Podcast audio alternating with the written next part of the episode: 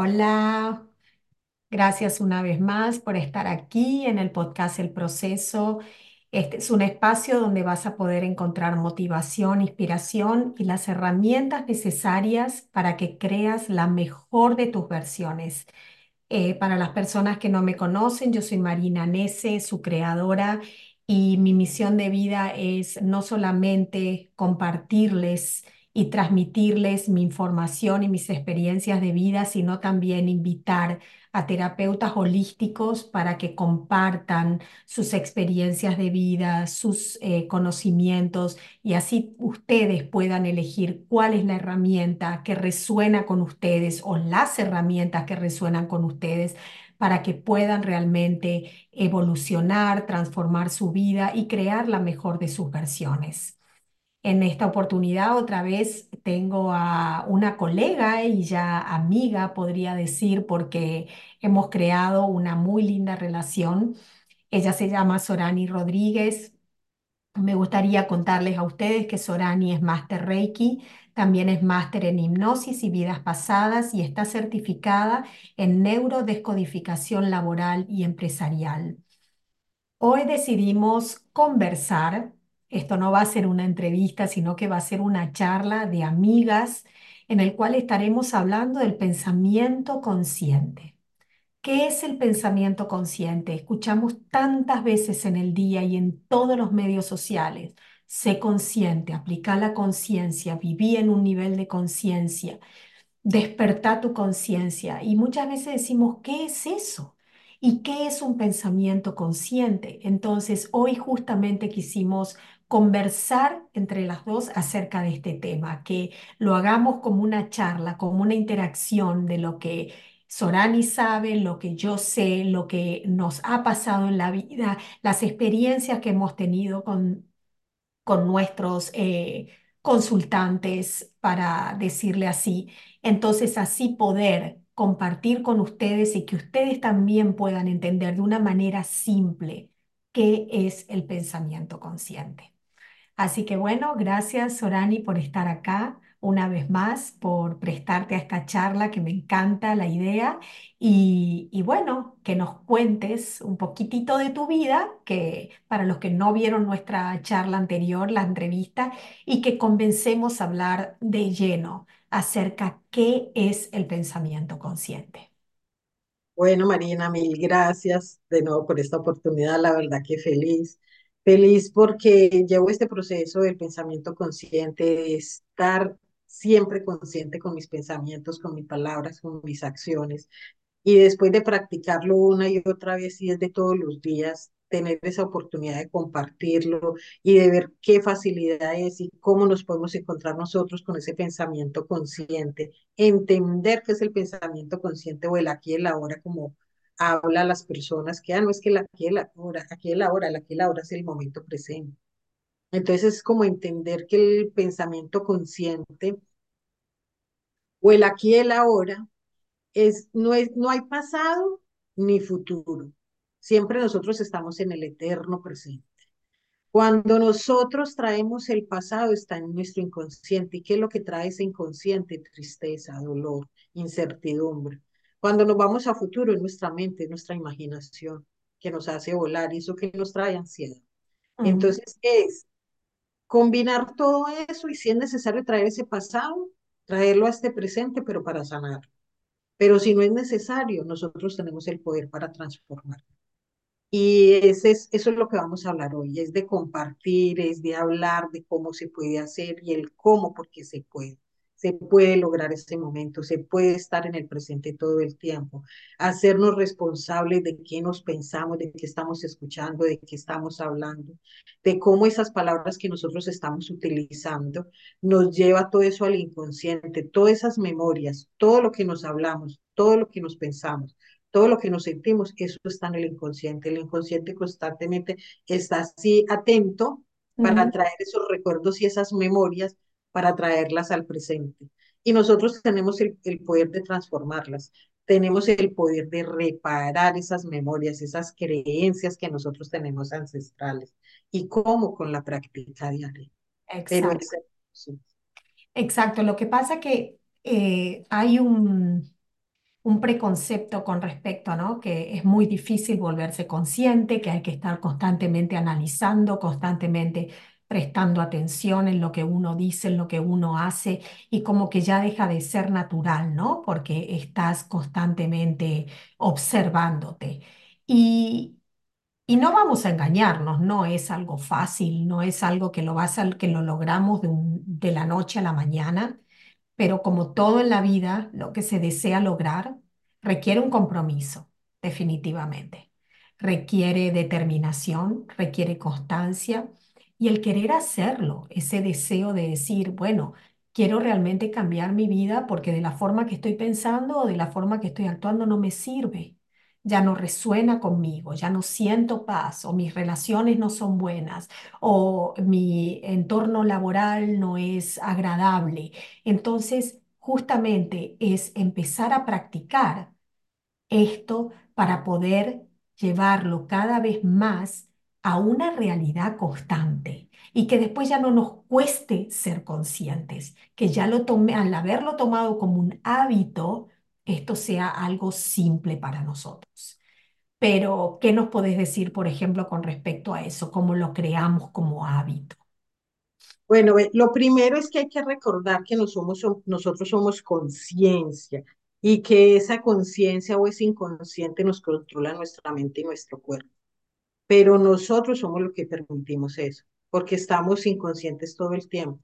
Y al estar inconsciente nosotros no entendemos. Entonces empezamos en esa búsqueda, como cuando empezamos con terapias alternativas y empezamos a hacernos terapias, terapias, pero por más terapias que nos hagamos, no somos conscientes en realidad si nosotros sanamos. Perdón, Marina. Entonces, ¿cómo se puede llevar siendo conscientes? Más que todo, ¿cómo se inicia? ¿Qué es lo que yo me estoy diciendo todo el tiempo con mis pensamientos? ¿Cómo me estoy expresando yo con las palabras que digo diario? ¿Qué es lo que yo estoy escuchando con mis palabras? Eso es causa y efecto.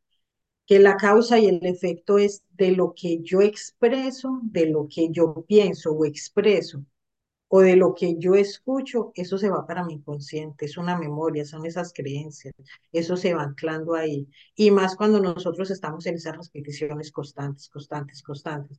Es como cuando nosotros tenemos una ruptura de una relación que empezamos con el drama, con el dolor y empezamos a hablar con todas las amigas, porque yo me acuerdo que yo hacía eso, y a todo el mundo llamaba y cuente y hablaba de una cosa y de la otra, porque la buena era yo, porque nunca me había equivocado, porque no, y empieza ¿no? con una infinidad de cosas y empieza con esas memorias, porque el inconsciente, como tenía esa memoria de, de esa pérdida, de esa relación, de todo eso, y nos sentimos perdidas y sentimos que no tenemos ningún valor, que no valen, que nos vemos No, feas. siempre nos ponemos en el plano de víctimas, No definitivamente. tanto, es eso por el foco de Hammer es el drama, que nos lleva a esa dramatización, pero al hacer esa drama porque no lo imaginamos Ujú. y lo visualizamos de una forma y eso se va anclando en ese inconsciente y no llega ese momento donde nosotros tenemos esa capacidad, esa posibilidad de decir, está, ya basta, empezar a mirar. Nosotros, nosotros no somos, no tenemos esa capacidad como de mirar en ese instante el para qué bueno pasó lo que pasó, el para qué bueno yo me separé de esa persona. A mí me pasó, yo me separé y aunque yo después sin tener la conciencia ahorita me había dado cuenta que gracias a esa separación pude estar con mi familia dos años. Pero ya ahora digo, gracias a Dios me separé porque he tenido la fortuna de transformarme y estar acá en este plano y estar en este país y conocer personas como tú. Cuando nosotros somos conscientes nos damos cuenta de eso. En estos días me pasó algo con una amiga que me dice, tú perdiste, no me acuerdo de ese- esa segunda, lo, la segunda parte, no me acuerdo. O sea, el inconsciente me lo borró. Y pero yo empecé ese día, todo el día a pensar en eso, la noche angustiada y todo, y al otro día también, y yo hasta que yo dije, está, ¿de qué forma puedo trans- transformar Formar. esta programación? ¿De qué forma la puedo cambiar? Porque ya soy consciente. Cuando nosotros, la gente dice, "Ah, es que estoy perdida, mentira, nosotros no estamos perdidos. Simplemente no nos hemos encontrado a nosotros mismos. Claro, yo siempre digo desconectados, estamos desconectados de nosotros mismos. Estamos inconscientes. Entonces, y llegó el momento yo llegué de trabajar y me siento y yo, le, y yo dije, ¿de qué forma lo puedo programar diferente? Y entonces me perdí, yo me perdí, me encontré. Y empecé, cogí mi diario y empecé a escribir, inclusive hasta se los puedo compartir, porque es un ejercicio y es hasta un ejercicio de psicomagia y me encantó. Y dice, encontré, encuentro conmigo misma. De perder me encontré, me he encontrado, me encontré ese camino de la verdad conmigo misma, me encontré la realidad, encontré la felicidad, encontré la certeza, encontré tener el entendimiento, encontré amigas como tú, encontré la energía del dinero, encontré toda la energía positiva, encontré ese ser que no se encontraba y no era consciente. Me encontré y encontré lo que, lo que estaba escondido, me encontré. Qué bello. Eso es simplemente programarme. Cuando yo soy consciente, y a veces las personas no son conscientes cuando nos dicen algo, no lo dicen por hacernos daño, sino porque estamos, ves, si te está pasando tal cosa, es porque, como lo que me pasó a mí, fue que perdiste, que no me acuerdo eso que perdí, porque fue gracioso. Esa segunda palabra se borró. Claro. Entonces, pero porque mi consciente ya lo sabe, de pronto dice, vos esa palabra no la necesitas. Pero es ese trabajo de, de, de todos los días, el darnos cuenta que el poder lo tengo yo para transformar que nosotros en este, en este momento podemos reparar ese inconsciente primitivo que tenemos, ese inconsciente de todas esas memorias ancestrales, ese ADN, de esas vidas pasadas, que hay mucha gente que no lo cree, pero esas memorias de esas vidas pasadas Influyen muchísimo en esta vida presente. Esas memorias en el momento, antes, en el momento y después de la concepción y después del nacimiento. Que hay memorias que no nos corresponden a nosotros, que le pertenecen a mamá, que le pertenecen a papá, pero están con nosotros. Y a veces nosotros no las entendemos. Pero cuando empezamos a ser conscientes, empezamos a entender y dejamos ese juzgamiento. Dejamos, es que mi papá, por culpa de mi papá, o por culpa de mi mamá, o de mi abuela, o de fulano, o de sultano, yo viví tal situación no, es agradecer porque gracias a eso empezamos a transformar, a reparar y a cambiar. a Y cuando, despertar, a despertar, literalmente despertarnos de un sueño, ¿no? Que hemos creado. total, así, entonces así empieza. Cuando nosotros empezamos este trabajo de sanación, este, este, este camino de, de, de encontrarnos, de, de estar tan inconscientes y tan dormidos, empezamos en este proceso de estar presentes y la gente no se da cuenta que el aquí y el ahora nosotros siempre estamos en el eterno presente. Nada pasado. Cuando tú estás pensando en algo del pasado, cuando un trauma tienes, y mira que psicológicamente y científicamente está comprobado, tú tienes un trauma a los tres años y lo recuerdas y sabes que viviste ese trauma trágico. Pero si lo traes ahora en el presente, tu inconsciente no es capaz de recordar la emoción que viviste en ese instante. Cada vez que se recuerda y cada vez que se habla, hay un paso y en ese paso hay una historia que se va borrando. La memoria queda, pero esa historia de trauma tan fuerte, ese recuerdo, eso no se recuerda. O sea, el O sea que inconsciente en realidad lo que va pasando se va como suavizando. es. Trauma se va como disipando. Eso sería. Entonces, ¿qué pasa? Como no es, tiene esa misma emoción fuerte de dolor, pero que se ancló en la memoria, el dolor, la ira, la frustración de algo.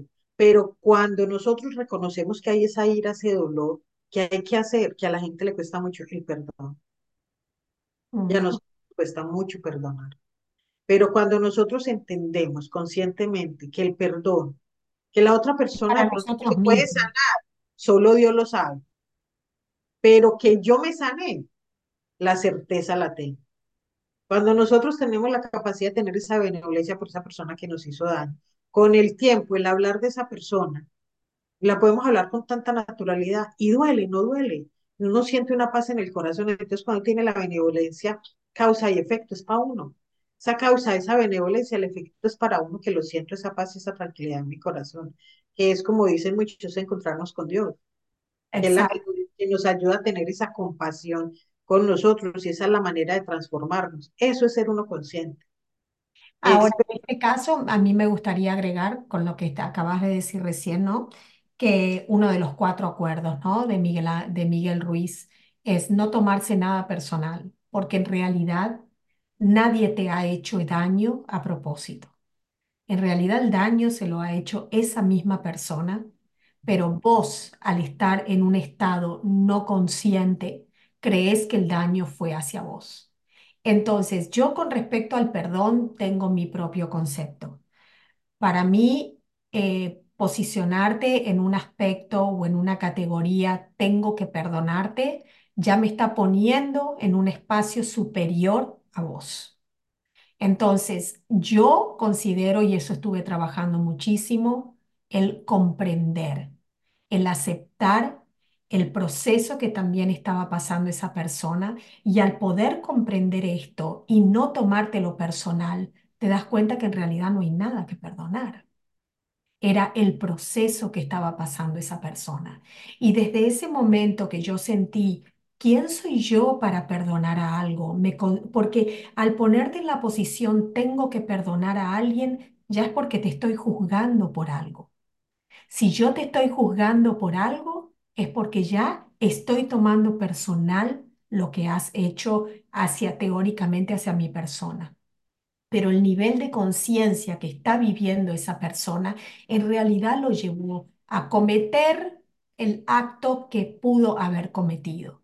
Pero en realidad, por justamente la ley del causa y efecto, eso recae todo en la persona.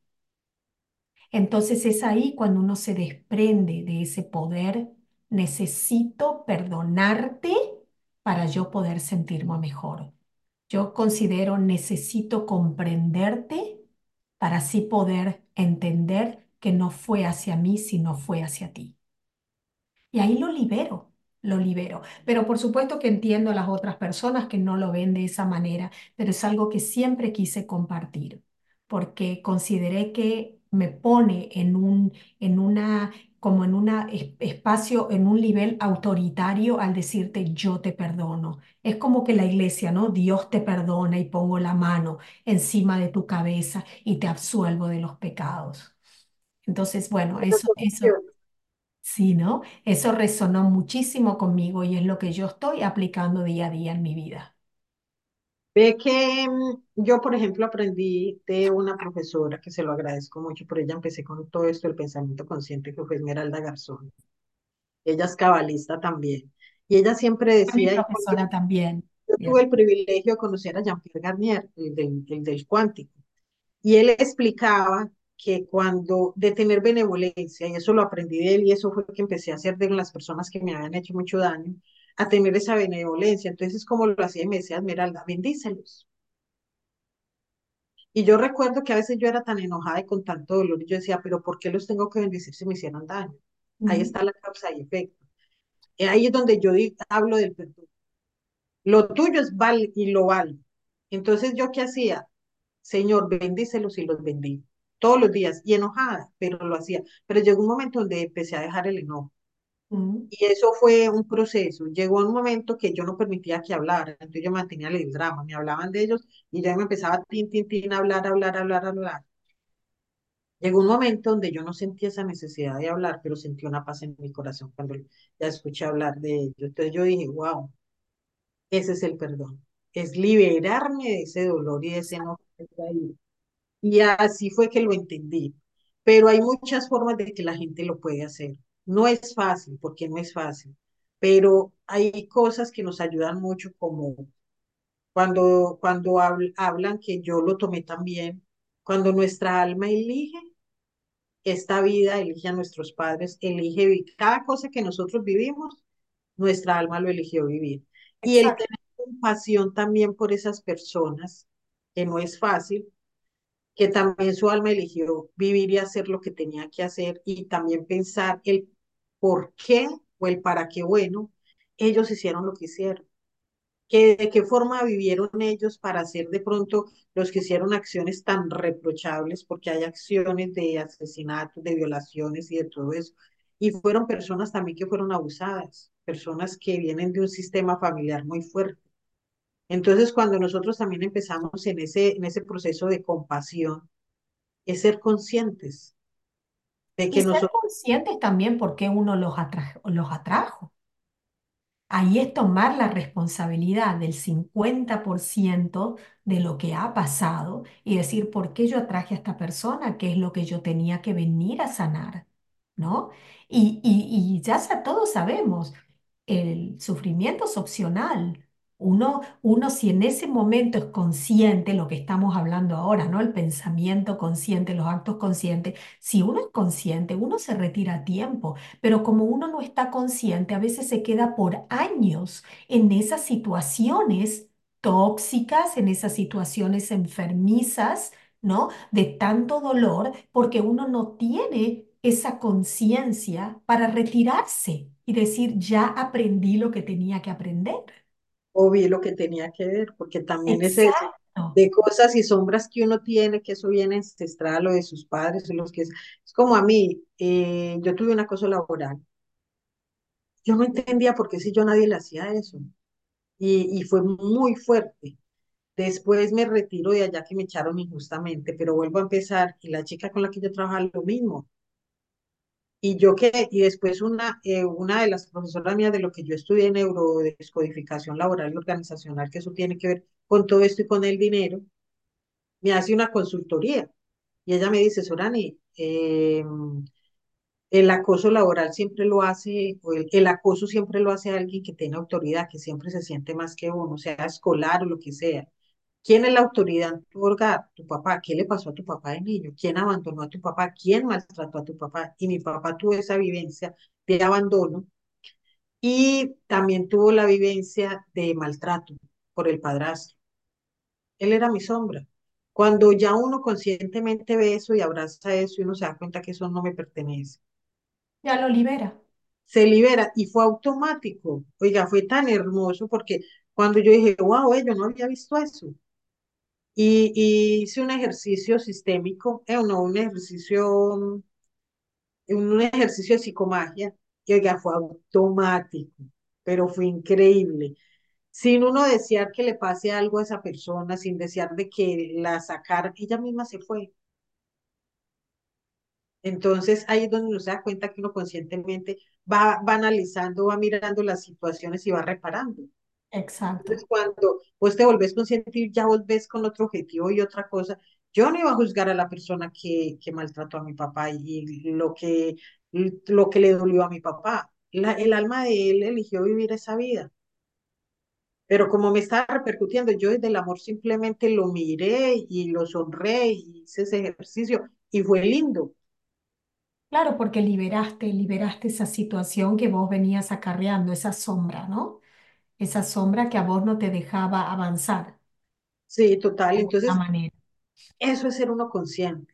Cuando uno desde la benevolencia, desde la compasión, o simplemente mirarlo sin juzgamiento y dejar ese juzgamiento. Porque cuando nosotros somos conscientes, yo voy a juzgar, inclusive yo a veces hasta en tonterías, ay, no estoy juzgando. O a veces digo, pienso, tengo un pensamiento negativo, ya uno consciente, uno se da cuenta cuando automáticamente Sí, sí, sí. está uno en negativo y no quiere decir que ser consciente o estar en el aquí, en el ahora, Marina, es no estar uno como una estatua. Es que no, yo tengo que estar aquí en el aquí y el ahora, no. El aquí y el ahora es ser consciente de sus pensamientos, de que en realidad tomarlos y qué me estoy pensando, porque si me estoy pensando algo negativo, ese foco va para mi cuerpo, mi cuerpo es el que lo está sintiendo. Si estoy hablando, causa y efecto también, mi cuerpo es el que... ¿Quién está escuchando lo que yo estoy diciendo? Vos Yo. misma, vos misma. ¿Quién está sintiendo lo que estoy pensando? Yo. ¿Y quién está y sintiendo a que veces me esa es por persona rabia o enojo? Yo. O sea, es ese triángulo. Yo, yo no sé por qué me levanté y yo decía, lo que me pienso, lo que me escucho, Y lo que lo me... que me digo, lleva a, a, a dónde, a mi mente y mi mente donde lo lleva el inconsciente. ¿Y el inconsciente qué hace? Titi encaja y una enfermedad. Y la gente dice, no, imposible que la enfermedad venga de la mente. Claro, nosotros la creamos con los traumas, con las situaciones, con todo lo que nosotros vivimos. Y cuando somos conscientes, esa enfermedad sana. Eso es estar conscientes, de detenernos un instante a ver qué nos estamos pensando, qué son esos pensamientos recurrentes que nos estamos haciendo daño. Y que Y si estamos esos pensamientos, inclusive esos pensamientos recurrentes, ¿no? Cuando estamos constantemente machacándonos y machacándonos con una situación puntual que no podemos sacar de nuestra mente, quizás, la, eh, quizás no, la otra persona ni se entera que nosotros estamos constantemente con este pensamiento recurrente tóxico que nos termina enfermando, nos termina cambiando nuestro sentido del humor, nos termina eh, tornando nuestras emociones en emociones de baja vibración y la otra persona sigue como si nada. Y nosotros le entregamos a esa persona que ni siquiera nos está registrando todo el poder entonces ahí tomar conciencia y decir, ¿queremos realmente entregar el poder de nuestra vida, de nuestra mente, de nuestras emociones, de nuestros sentimientos, de la salud nuestra a otra persona que quizás ya ni nos registra? Ahí, ahí es donde despertamos. Ahí es donde despertamos, ¿no? porque cuando somos conscientes, cuando nos conectamos con el consciente, nos conectamos con las infinitas posibilidades para lograr todo lo que nosotros deseamos, para sanar lo que tenemos que sanar cuando somos conscientes. En todo sentido. El ser conscientes nos lleva a ese punto también de felicidad y de tranquilidad. Oh, sí, de paz, de paz. Y eso no tiene precio, no tiene precio el simplemente darte cuenta que apoyas tu cabeza en la almohada y elegís realmente con qué pensamientos me quiero ir a dormir, qué quiero dejar en mi mente como últimos pensamientos antes de entrar en un sueño profundo, que es el momento donde reseteamos, donde nos recuperamos, donde nos reponemos. Quiero irme a dormir con esa persona tóxica o con ese jefe tóxico o con esa amiga que no me entendió o con ese padre que me abandonó. ¿Qué es lo que quiero para mi vida? Y ahí, ahí justamente, en esos momentos, decir, parar, yo puedo y tengo el poder de poner en mi mente lo que yo deseo. Y hacerlo lentamente, no, no frustrarse y querer de la noche a la mañana de pronto cambiar toda tu progra- pro- programación automática que la tenés por 50 años o 40 años, no sé cuántos años podés llegar a tener. Eso toma un proceso, como el proceso de ir a un gimnasio y comenzar a bajar de peso o de empezar a, incluir un hábito saludable o de comenzar a, a, no sé, a practicar un deporte que tanto. Es todo, es todo un proceso que cuanto más tiempo lleva, también más firme y consistente y eterno se vuelve en el tiempo. Los cambios rápidos no sirven, no sirven. pasó. Yo, a mí cuando yo empecé a hablar de pensamiento consciente, yo me acuerdo que le decía Esmeralda, oiga, está- yo lo pensaba, yo la miraba y ella está, está más loca. Y yo le decía, oiga, y ella me regaló ¿Cómo se logra esto? Y yo, no, eso es imposible, eso no sé qué, no sé cuántos, y ya. Y ella me miraba y se sonreía. Y ella me regaló un minuto. Y ese minuto se hizo en dos, en tres, en cuatro, y yo lo practicaba, pero no lo entendía, pero lo practicaba. Claro, La intención, si uno no entiende, es practicar lo que uno no entiende, y llega el momento donde te llega el entendimiento y la claridad. Exacto. Porque así, esta o sea, aparte la estás entrenando, estás entrenando tu mente, Y la práctica, lo que dice la gente se decir de la práctica hace el maestro. Es totalmente. definitivamente. Y también las palabras que ponemos en nuestra boca, porque si constantemente vamos a estar diciendo, esto es imposible, esto es súper difícil, esto no se puede lograr, eso realmente vas a recibir del universo. Eso lo recibís. Entonces. Automáticamente. Entonces, ¿por qué no transformar eso y decir, sí se puede lograr? Tomará tiempo, pero lo voy a lograr. Estoy determinada a hacerlo. No necesito, la palabra necesito, bórrenla del, esa no la quise decir, pero es algo que realmente deseo hacerlo para transformar mi vida. Y esos mensajes son los que tenemos que enviar al universo. ¿Para qué vamos a mandar mensajes de dificultad, de imposibilidad? de dureza, de sacrificio. Estuvimos programados así. Todo tiene que ser duro, la vida es dura, la vida es difícil, el trabajo es muy complicado. Entonces, Estoy luchando, eso es, ay, no, esa todo lucha, es una esa lucha. Entonces, ¿qué va a llegar de arriba? Lucha. Justamente causa y efecto. Lo que creo, recibo. Y es cierto, ve que, por ejemplo, en estos días me llama una amiga Ella me había dicho hace como dos años, hace un año, ay, mira, yo quiero decirle a fulana que quiero alquilar un, un-". ella tenía un spa, quería alquilar un espacio para ella irse a trabajar allá. Yo le decía, amiga, pero si vos tenés tu casa, tenés tu espacio ahí, lo tenés bien adecuado para, para tus masajes y tus cosas, ¿qué necesidad tenés de ir a pagar arriendo? Y después ella me dijo, ay, sí, qué boba, yo dedíquese a su trabajo ahí y deje de darle la energía a ella. Bueno. Cuando en estos días me dice, amiga, me tocó por unas situaciones que vivió en su casa y por una, porque no sé qué fue lo que pasó, le tocó sacar el negocio de allá. ¿Y a dónde fue a parar? Al lugar que ella había dicho de que le pensaba alquilar, pues paró allá, o sea, ella se programó. Y, y, y uno ni siquiera ve Mira, el poder de la Sergio, el palabra. poder de las palabras. Entonces, cuando uno ve esos ejemplos, yo incluso le dije, uy, amiga, mira, o lo habías dicho y mira dónde estás. O sea, el poder de la palabra, nosotros cómo podemos crear. Y así es todo. Es como lo que nosotras hablábamos ahora. Cuando una persona dice una palabra, por decir fruta, no, cancelado, cancelado, ya estás en así. Sí, Exacto, Cancelado, que a mí me da risa. Y lo que nosotros dijimos no se cancela. Es imposible, ya se dijo. ya se Ya dijo. se, ya Como se cuando se pensó algo, ya se pensó Eso, y ya ya lo emitiste al Entonces, cancelado no, porque cancelado, cancelado no.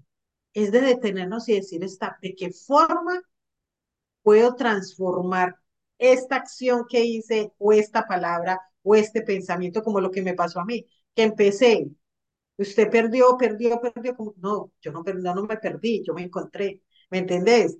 E- ca- Esa palabra tan simple, simplemente detenernos y preguntarnos para qué bueno ella me dijo eso. Porque cuando ella me lo dice, claro, ella, ¿qué, qué mensaje me está mandando?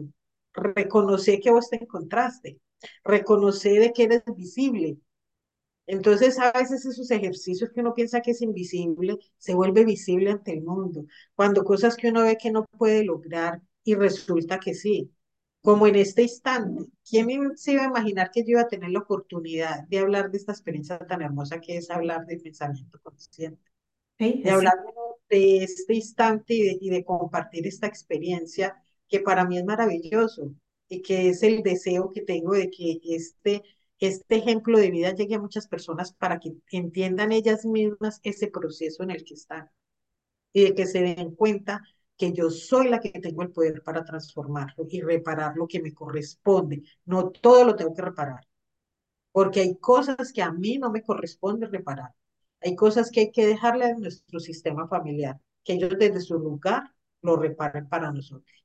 Eso yo sí lo tengo claro. Hay cosas de las que nosotros no tenemos que hacernos cargo porque no nos pertenecen. Bueno, pero muchas veces inconscientemente. Queremos hacernos cargo. ¿Por qué? Porque sale otra vez el querer controlar todo, ¿no? Necesito tomar el control sobre todo, entonces tengo que reparar lo que a otros les corresponde. Es como cuando una persona está viviendo una situación eh, difícil, ¿no? Y, y nosotros a toda costa queremos intervenir, queremos aconsejar, queremos ayudar, y sin embargo esa persona tiene que pasar por su proceso y nosotros tenemos que hacernos un lado y dejarle que pase por su proceso. Eso es tomar conciencia y entender que también la otra persona es capaz de procesar sus momentos y sus tiempos y dejar de tener el control también sobre otras personas o querer que esas personas rápidamente vean las cosas que a lo mejor nosotros desde afuera estamos viendo, pero que ellos no están viendo es tomar conciencia constantemente en la vida cuál es tu lugar y cuál es el lugar de la otra persona. pero mira que es tan bueno cuando decís eso, porque hay una cosa, bueno, yo no sé si en tu pues, país pasa, pero en mi país sí. Cuando nosotros estamos viviendo una situación difícil, y la gente desaparece y uno está mal y pasando situaciones de enfermedad o económicas o lo que sea, porque en mi familia ha pasado y yo me acuerdo que una vez eh, alguien de mi familia dijo, ah, cuando uno está mal uno se da cuenta quiénes son los amigos, cuando uno está enfermo uno sabe quién es quién en la enfermedad y en la, y en, y en la enfermedad y en, bueno, en la situación económica, no me acuerdo bien la palabra. Y yo el año pasado con el acoso, que me quedé cinco meses sin trabajo, yo acá no tengo familia, sí tengo amigas, pero yo me quedé sola y, y eran una soledad y en un silencio. Yo, mis amigas de vez en cuando me llamaban, yo no entendía por qué se habían alejado.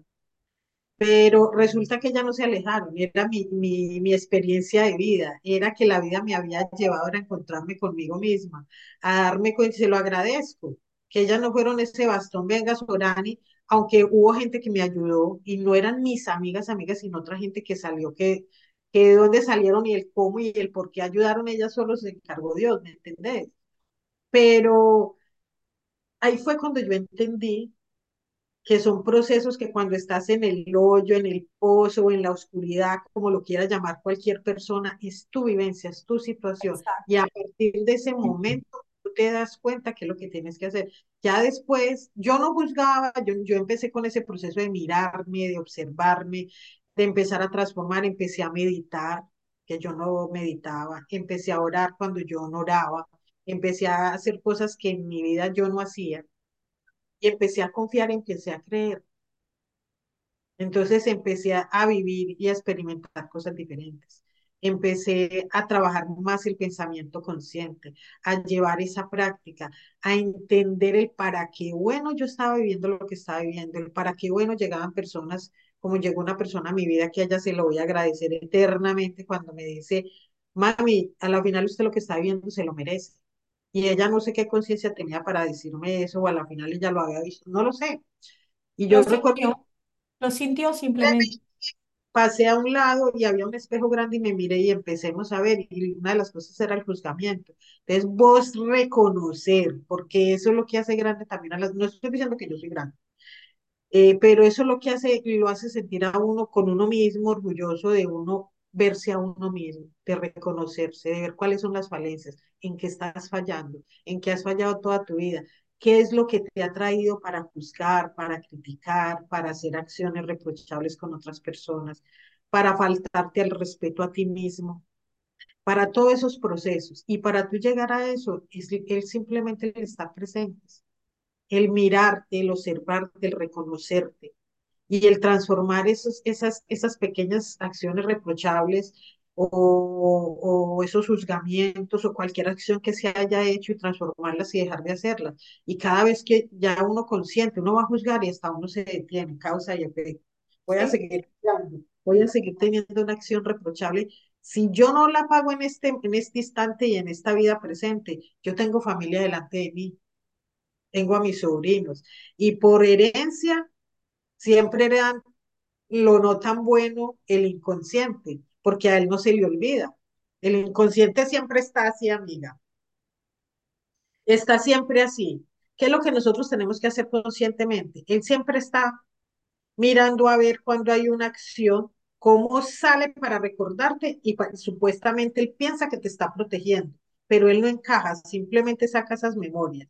Pero cuando tú actúas, yo lo que digo es estar en un cuadro y aquí está el inconsciente, y tú haces la acción diferente, entonces el inconsciente ve, pero resulta que vos te adelantas a ese inconsciente y lo que haces es voltear la carta tinte y en- entonces encaja. Ahí es donde se dice nosotros sanamos o el salto cuántico o simplemente nos conectamos con esa esencia divina o nos conectamos con el momento presente. Y eso que estaba tan guardado, que el inconsciente siempre lo cuidaba para alertarnos, lo que hace es conectar y simplemente nos liberamos. Eso es lo que hace el inconsciente, por eso se habla del inconsciente primitivo. Él siempre está con esa memoria. Inclusive ayer hablaba con otra compañera de eso, cuando hay personas que ha pasado y son historias que cuentan de que habían ancestros que, que estuvieron en una guerra y por esa guerra huyeron y se fueron para otro país y ahí se liberaron y empezaron a vivir una vida de éxito y felices. Entonces eso está en ese, ese inconsciente de ese ADN o ese ADN ancestral. ¿Qué pasa? Y en esta vida hay una persona que está en su país y le está yendo súper bien, pero siente la necesidad de irse y no necesita, pero es el inconsciente que le está diciendo, venga, que tenemos que huir, venga, y la gente se va y dice, pero yo en mi país estaba muy bien, pero aquí me está yendo muy mal.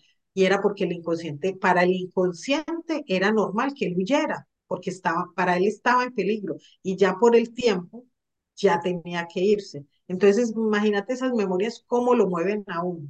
No, definitivamente, porque el inconsciente en realidad te está protegiendo, ¿no es cierto? Pero como vos justamente recién decías y me, me trajo a colación, son memorias también limitantes, porque vos en ese momento tan difícil de tu vida, donde pronto te sentiste sola, si vos te hubieras agarrado en esa creencia limitante, eh, uno ve quiénes son tus amigos y quién es tu familia en los malos momentos, vos te hubieras llenado de ira, te hubieras llenado de frustración, de odio, hubieras empezado a juzgar a esas personas que el universo en realidad te las alejó para que vos te puedas enfocar en tu propio interior y para que puedas crecer, porque en realidad crecemos y crecemos espiritualmente cuando estamos solos y cuando nos podemos enfocar en nosotros mismos sin tanta distracción alrededor.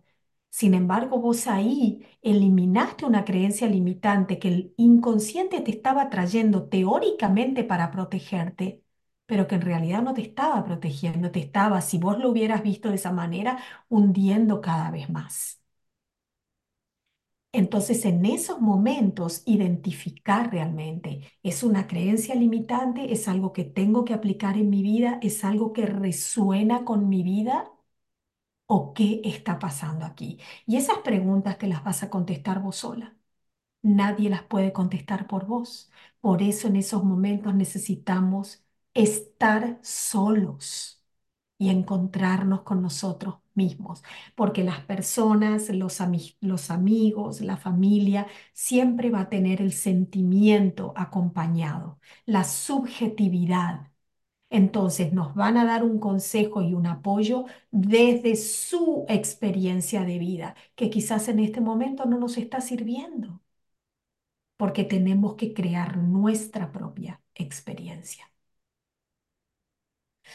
Y lo que me gustaría es que le podamos dar a las personas, en base a todo lo que hemos charlado, algunos ejercicios prácticos para ponerlos eh, en el día a día.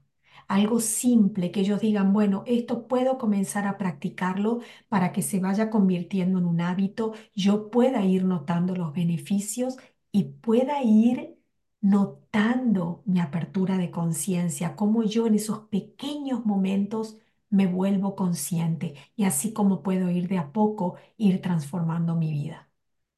Bueno, hay mucho. Lo primero, cuando hay un enojo, cuando hay pensamientos demasiado recurrentes, la respiración.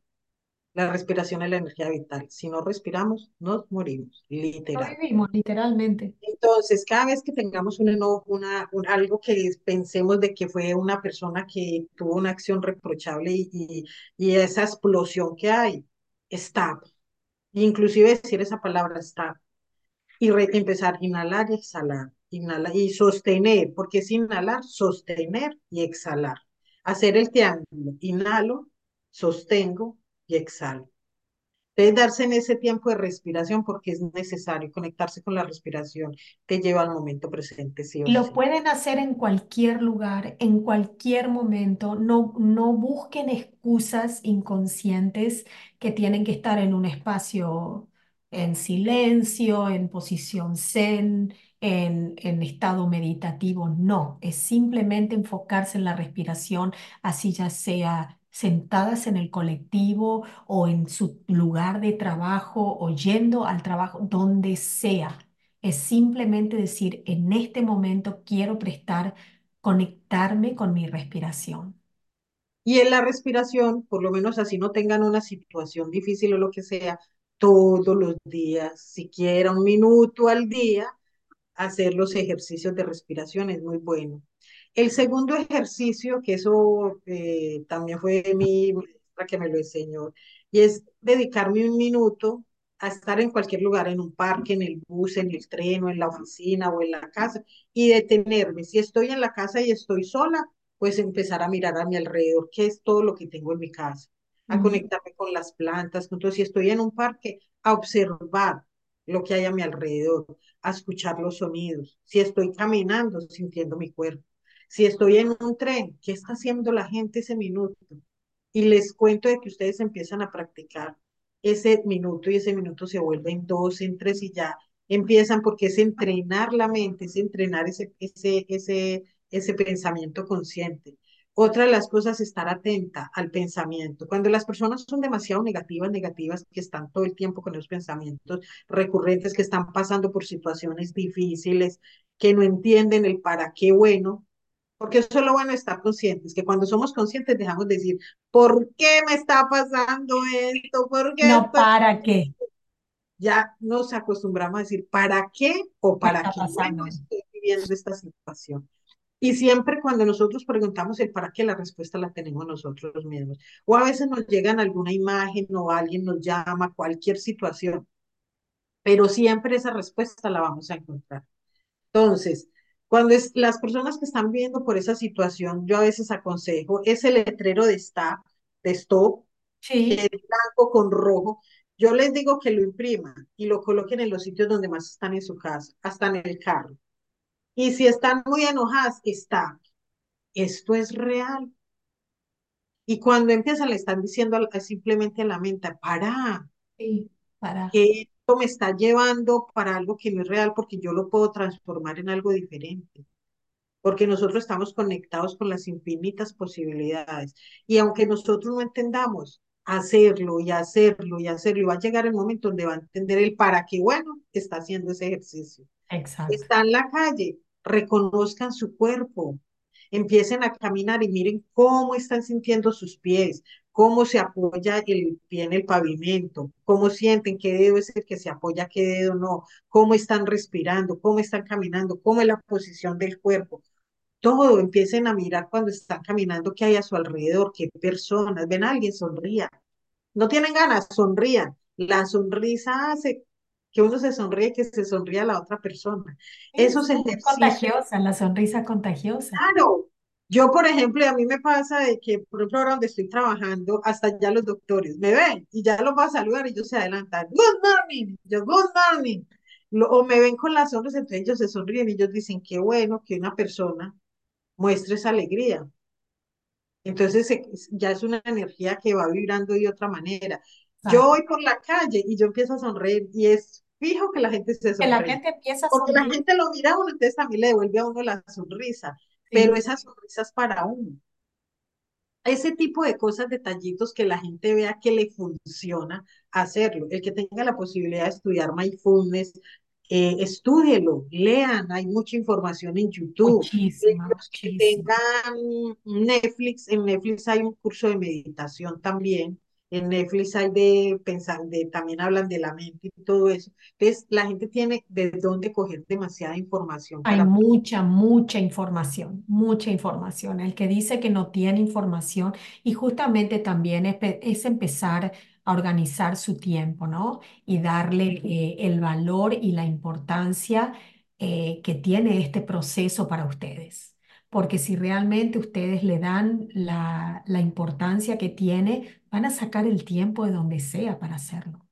Y ustedes mismas se pueden observar cuando algo realmente les interesa, sacan tiempo de donde no tienen para hacerlo.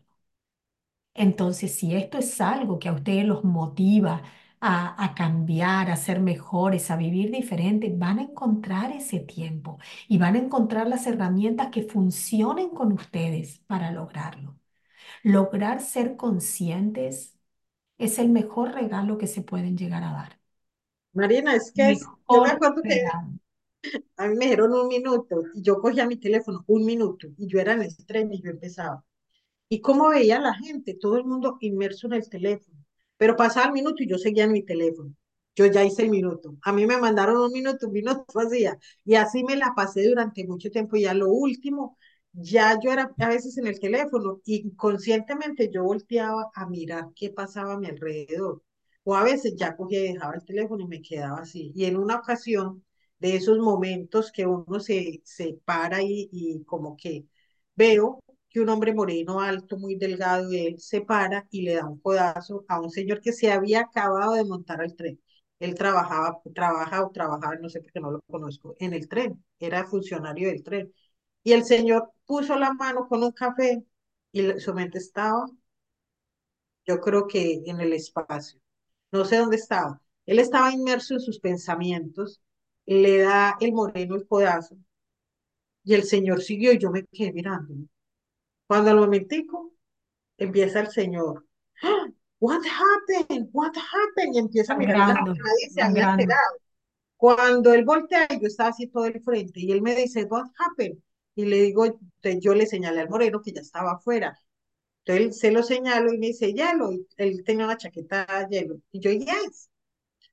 Oh my God, entonces la gente me empezó a mirar, sí, yo sí, yo le decía, oh my God, claro, el tren lo pararon, la gente, el chico se fue, al final le dijeron al señor que por favor nos iba a coger la tarde para irnos a trabajar, que se bajara. Eh, y yo me quedé como, Dios mío, ¿cómo nos distraemos tanto y estamos tan inmersos, quién sabe en qué, que nos da, no nos damos cuenta de eso. Y cuando yo tuve esa experiencia a partir de ahí, yo dije, no, yo no quiero que me pase eso a mí. Exacto. Entonces ahí sí empecé con la práctica más en serio, pero después ya no hay que hacer práctica, porque ya eres consciente, ya normal. Bueno, claro, el recordatorio viene más automáticamente. Y una cosa que pueden practicar para ir cerrando ya esta charla eh, es estén conscientes de cuántas veces están inconscientes en el día. Esa es la mejor práctica, porque si ustedes observan cuántas cosas hicieron automáticamente, inconscientemente en el día, ahí van a empezar a prestar atención qué tan inconscientes vivimos el día a día. Total. Y tomen nota, tomen nota, la mejor forma, y ustedes van a- al final del día o al final de la semana van a decir, wow, la cantidad de veces que estuve inconsciente, pero qué bueno que estuve consciente para ver todas esas veces que estuve inconsciente. Y bueno, vamos a ir cerrando con esto. Eh, Gracias, Ani gracias, que gracias. se hizo eh, hermosa la charla, pero bueno, todos tenemos un tiempo de, en la vida, todo hay un tiempo, pero esperamos que, que bueno, que les haya llegado, que les haya tocado, que decidan comenzar con este hermoso ejercicio de volverse consciente para que vean cómo pueden llegar realmente a transformar su vida. Gracias, compártanlo, denle like, no se queden solo con ustedes con esta información, que esta información se expanda, que la gente llegue a ese entendimiento, que tratamos de hacerlo lo más simple posible, que la gente lo entendiera de una manera, porque a mí me costó muchísimo entenderlo. Entonces, yo espero que llegue a muchas personas, que les llegue al corazón y a sus mentes, que esta compartir de Marina y yo sea algo bueno y dejar como ese granito eh, para semillita, ¿no? Esa semillita eh, ahí sembrada para que empiece a germinar la plantita y estamos para ayudarnos entre todos. Nadie quiere acá ser mejor que nadie, simplemente contar nuestras experiencias, eh, lo que ha funcionado para nosotros, cómo nos sentimos, cómo es también nuestro proceso, que tenemos momentos bien difíciles muchas veces y que tenemos que despertarnos a nosotros mismos y decir, aplica todo lo que aprendiste. Y bueno, todo eso lo queremos compartir con ustedes y, y bueno, y que ustedes de esta manera también nos ayuden a difundir esta información, estas charlas, compartiendo el episodio, suscribiéndose al canal, suscribiéndose al podcast, porque ustedes saben que cuanto más personas lo transmiten y lo comparten, más llega a otras personas que no tienen acceso a esta información. Así que bueno, gracias Orani una vez más, amiga, por esta charla fascinante que hemos tenido hoy y a todos ustedes los dejamos por hoy con la esperanza de verlos en el próximo episodio. Que tengan una hermosa, hermosa noche. Chao.